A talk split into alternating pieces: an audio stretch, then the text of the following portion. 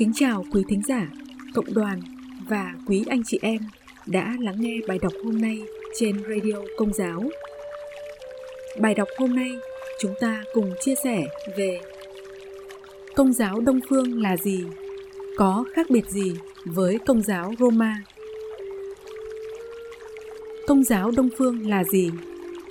Công giáo Đông Phương là tên gọi để phân biệt giáo hội công giáo thuộc nghi thức Đông Phương với công giáo Tây Phương theo nghi thức Roma. Ngay từ khi mới thành lập, các cộng đoàn tín hữu công giáo đầu tiên ở các vùng khác nhau đã có những nghi thức và truyền thống khác nhau. Vì thời bấy giờ, cơ cấu của giáo hội chưa định hình rõ ràng và cụ thể như sau này hay như bây giờ. Vào thời ấy, trong giáo hội có 5 cộng đoàn lớn, đó là Jerusalem của Israel, Antiochia, Constantinople, Thổ Nhĩ Kỳ ngày nay, Alexandria, Ai Cập và Roma. Năm giáo đoàn này do năm vị thượng phụ kế vị các tông đồ lãnh đạo và có các nghi thức phụng vụ khác nhau. Từ thế kỷ thứ năm, đế quốc Roma có sự phân tách thành vương quốc phía đông với thủ đô là Constantinople và vương quốc Tây phương có thủ phủ ở Roma. Sự phân tách này cũng kéo theo sự phân chia giáo hội Đông phương với những truyền thống khác nhau. Trong khi giáo hội Tây phương thống nhất theo truyền thống Latin hay còn gọi là giáo hội Công giáo Roma. Theo đó, giáo hội Công giáo Đông phương không có sự thống nhất về nghi thức và truyền thống mà mỗi giáo đoàn được tiếp tục duy trì theo nghi thức riêng từ xưa cho đến nay. Cũng cần phân biệt công giáo Đông phương với chính thống giáo, vì mặc dù cả hai giáo hội này đều thuộc về Đông phương xét theo địa lý, nhưng công giáo Đông phương có hiệp thông với tòa thánh Roma và được tính là một thành phần của giáo hội công giáo. Trong khi đó, chính thống giáo thì không hiệp thông với công giáo Roma. Có thể xếp các giáo hội Đông phương, bao gồm cả giáo hội chính thống, thành bốn nhóm lớn sau đây dựa theo nghi thức và truyền thống của họ.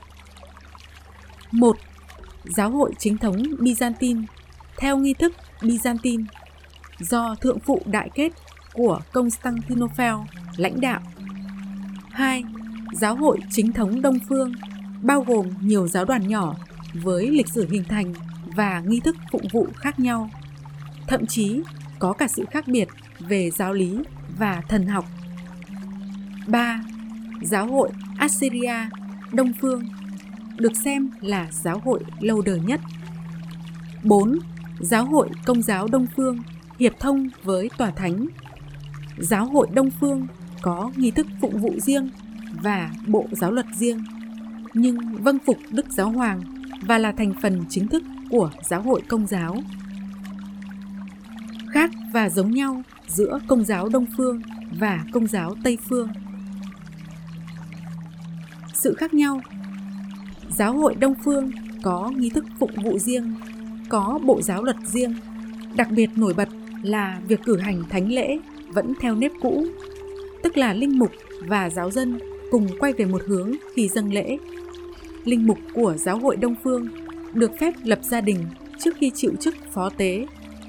Khi còn là chủng sinh, họ được phép chọn lựa làm một linh mục độc thân hay linh mục có vợ và nếu muốn có vợ thì phải cưới trước khi chịu chức thánh.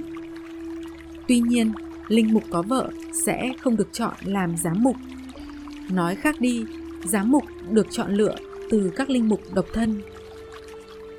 Giống nhau, có cùng niềm tin, giáo lý và thần học, hiệp thông trọn vẹn với nhau.